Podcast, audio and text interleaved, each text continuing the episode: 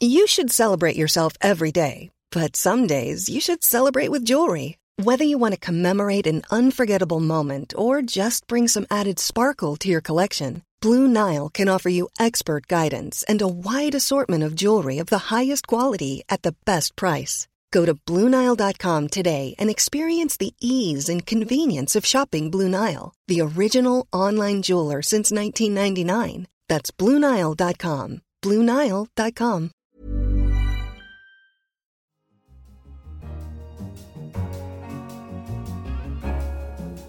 In London, this is The Economist. You're listening to Tasting Menu, a medley of stories from across the week to tickle your taste buds. I'm Anne McElvoy, head chef at Economist Radio. And on your menu, why President Trump's tariffs are changing eating habits across the border.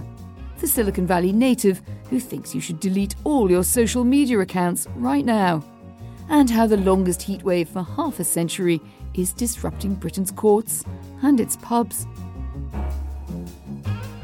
But first things first, our cover leader. The North Atlantic Treaty Organisation was born in the shadow of the Second World War. This cross continental friendship won the Cold War and then built democracy in newly liberated Eastern Europe.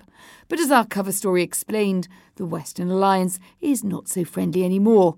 A transatlantic rift is opening. The mood before the NATO summit in Brussels on July 11th and 12th is poisonous as President Donald Trump accuses the Europeans of bad faith and of failing to pull their weight, they accuse him of crass vandalism. A second summit between Vladimir Putin and Mr. Trump in Helsinki on July 16th could produce the once unthinkable spectacle of an American president treating his Russian opponent better than he has just treated his allies. Of course, the meetings may go off without a hitch. Mr. Trump is full of surprises. More worrying are deeper rumblings at NATO's core. Mr. Trump and his generals are exasperated by the feeble efforts of many NATO members to honour their promise to raise defence spending towards 2% of GDP by 2024. Policymakers from both parties think that as the world's attention shifts to Asia, whining, sanctimonious Europeans deserve less of their time. Mr. Trump fatuously accuses the EU of being set up to take advantage of the United States and chastises it for unfair trade. Meanwhile, Europe is divided. The Western Alliance is in trouble, but we argued it is worth saving. In a dangerous and increasingly authoritarian world, it can act as a vital source of security and a bastion of democracy. But the alliance does not have a God given right to survive. It must continually earn its place. Easier said than done. Europe should do everything it can to resist Mr. Trump's instinct to lump trade with security. Wrapping them up together will only make the West less secure as well as poorer. Next, supporters of the alliance need to be practical. That means paying up. For America's allies, being practical also means keeping up. Collaboration in areas like cybersecurity will make the alliance more valuable to America. At its heart, this is a battle of ideas. Since the Soviet collapse, the sense of threat has receded and the barriers to working together have risen. Yet that does not make the transatlantic alliance obsolete, as Mr. Trump once claimed. America's alliances are an asset that are the envy of Russia and China. NATO is an inheritance that is all the more precious for being irreplaceable. To read more about the prospects for this week's summit and beyond, pick up a copy of The Economist or do subscribe. Whichever side of the Atlantic you're on, go to economist.com slash radio offer, 12 issues for $12 or £12.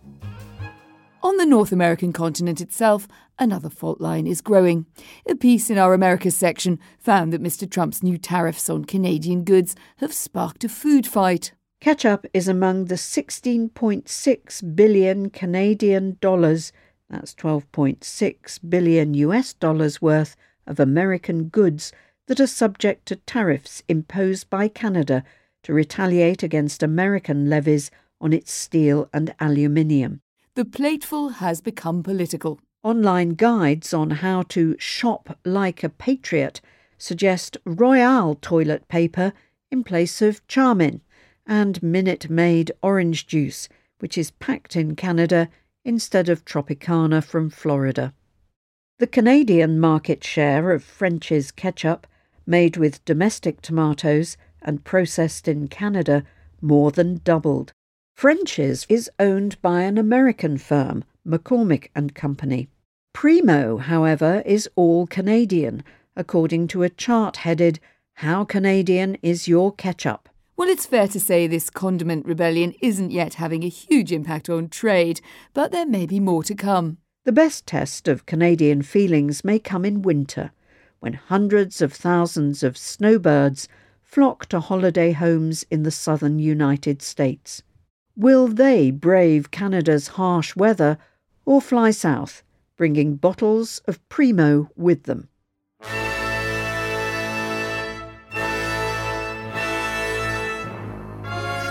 Now for a taste of the week in Economist Radio. My producer and I escaped our studio for a trip behind the scenes of Rodgers and Hammerstein's The King and I, just opened in London's West End. Your Majesty wishes me to leave. I will tell you when I wish you to leave. Your Majesty, this is school teacher, Madame Leonowens. Ah, school teacher? Yes, Your Majesty. I am school teacher. We were there to interview Tony Award winning director Bartlett Sher for the latest episode of The Economist Asks, our chat show. I asked him, How do you go about reviving a play written in the 1950s and set in the 1860s as a tale for today? When we first started doing this three years ago, it was the piece it was we restored a line from the original text in which uh, the king says, Sometimes I want to build a fence around Siam, sometimes I want to let everyone in. And our audiences, post the man who is currently our president, uh, really exploded at that line because they could see this sense. You see that here in England with Brexit this sense of do you close your borders or remain open to others? And this is a king in 1862 going through exactly the same problem.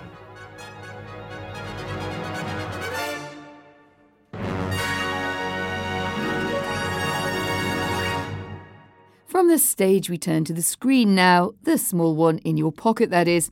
How many of you check social media at least once a day? Hmm, how about five times? Guilty as charged, or maybe even more. On the latest episode of Babbage, Jaron Lanier, a pioneer of VR, argued we need to get off social networks and back to reality for the sake of society, at least see if you can be part of the island that is off it to, to just give us some perspective, some ability to have a conversation. But if you're a young person, for your own sake, just to know yourself, get off for a while so that you can see the world a different way. Um, I know it's scary, I know it's hard. Any experiment when you're young that pushes the limits and creates a new view of the world is going to be hard and difficult, and you might lose people in the process. This is one of those. This is like going trekking for half a year in Tibet or something. You should do it. You might have some losses. You'll probably have some gains too. So, come on then, could you do it? Would you really like to do it? You could tweet us and let us know at Economist Radio. And while you're weaning yourself off, we also warmly welcome emails radio at economist.com. We love to hear from you. Social networks are certainly useful, but whether those uses and abuses are good or bad is all a matter of perspective. Take cheating in exams. As long as there have been exams, students have found ways to cheat. Today, the correct answers are just a few taps away on a smartphone.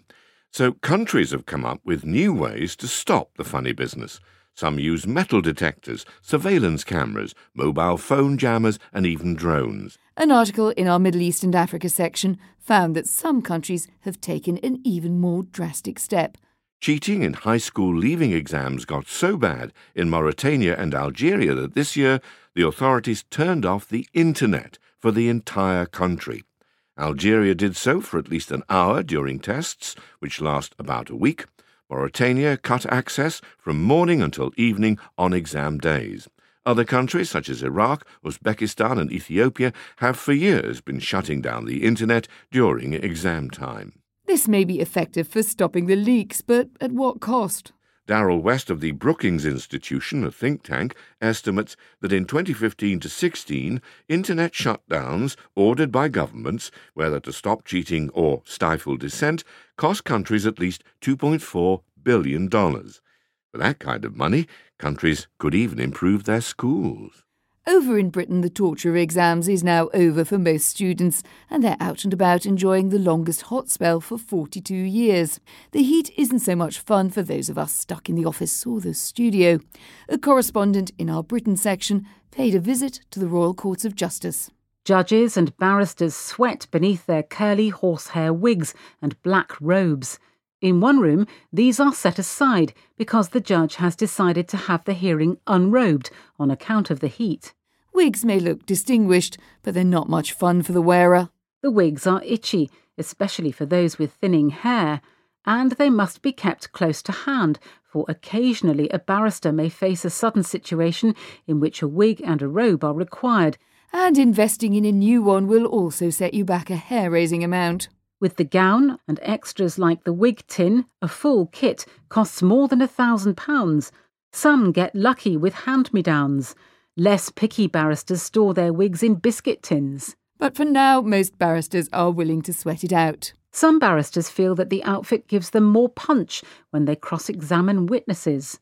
Others believe that the get up makes it less likely that a vengeful criminal recognises them outside the courtroom. But as the late Lord Donaldson, a senior judge, once put it, there is no urgent need to go discarding something which has been out of date for at least a century. In the heat, Britain's pubs have, of course, been doing a roaring trade, but there's a problem. British and European brewers are afflicted with a severe shortage of carbon dioxide, the gas that bubbles your beer and gets it from barrel to tap. How did this atrocity happen? Our Money Talks podcast turned to Brigid Simmonds, Chief Executive of the British Beer and Pub Association, for all the answers. I'll be honest and say the CO2 producers are not great communicators. There are some brewers like Heineken who produce their own CO2 at their own breweries, but the rest of the industry, we just did not know that they were going to have this serious problem this year. And of course, we've got unprecedented hot weather. So we have the capacity in the brewing industry to produce 10 million pints a day. But I've got breweries working 24 7 to get the beer out, not only, for, of course, for the hot summer, but also because we have the World Cup. We reckon that the World Cup could be a boost to pubs of over £50 million. So this is the worst time for us to have a problem like this. As parched pub goers contemplated the awful prospect of flat, warm draft ale, a listener wrote in from across the pond. Plenty of delicious cold beer here in America for Independence Day. No tea, though. For some reason, the shipment of tea we got is all salt waterlogged. Oh, there's a surefire way to deepen the transatlantic rift. That's the end of this week's tasting menu. And if you're still thirsty, there's no shortage where that came from. You can read and listen to more at economist.com or by subscribing to Economist Radio wherever you get your podcasts. And if we're your cup of tea or your glass of beer, well, give us a rating. It does make all the difference. I'm Anne McElvoy in London. This is The Economist.